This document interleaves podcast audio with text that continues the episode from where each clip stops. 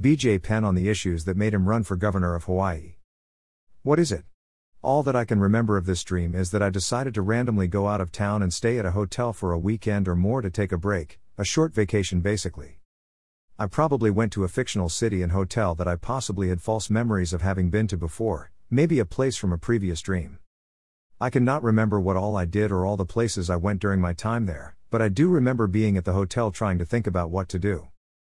This dream possibly took place over a period of almost two days or two days.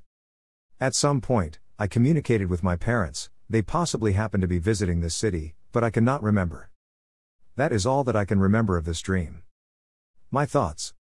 In this dream, I was working at a job that I cannot remember inside by some computers with glass walls, windows with a nice view of the parking lot. I remember talking to a fictional male coworker with maybe medium to dark color skin and a female coworker with maybe light to medium color skin. My male coworker was telling us about how his grandparents' house was recently robbed and set on fire as we stood there by the computers and glass walls, windows. While he was telling us this story, I saw two men outside in the parking lot getting arrested by the police. I interrupted my male coworker and told him and our female coworker, and they stopped to look from the glass walls, windows.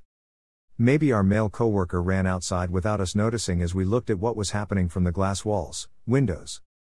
Standing outside near the arrest was a woman whose face, head looked just like BJ Penn's face, head, oddly, maybe this was inspired by me watching the YouTube videos BJ Penn on reflects on his career and retirement and BJ Penn on the issues that made him run for governor of Hawaii yesterday by the YouTube channel Powerful JRE. BJ Penn on reflects on his career and retirement. While I was distracted by this, I suddenly saw our male coworker running outside with a red sword, maybe a flaming red sword, either red flames or energy, or it was very hot, or it was painted red.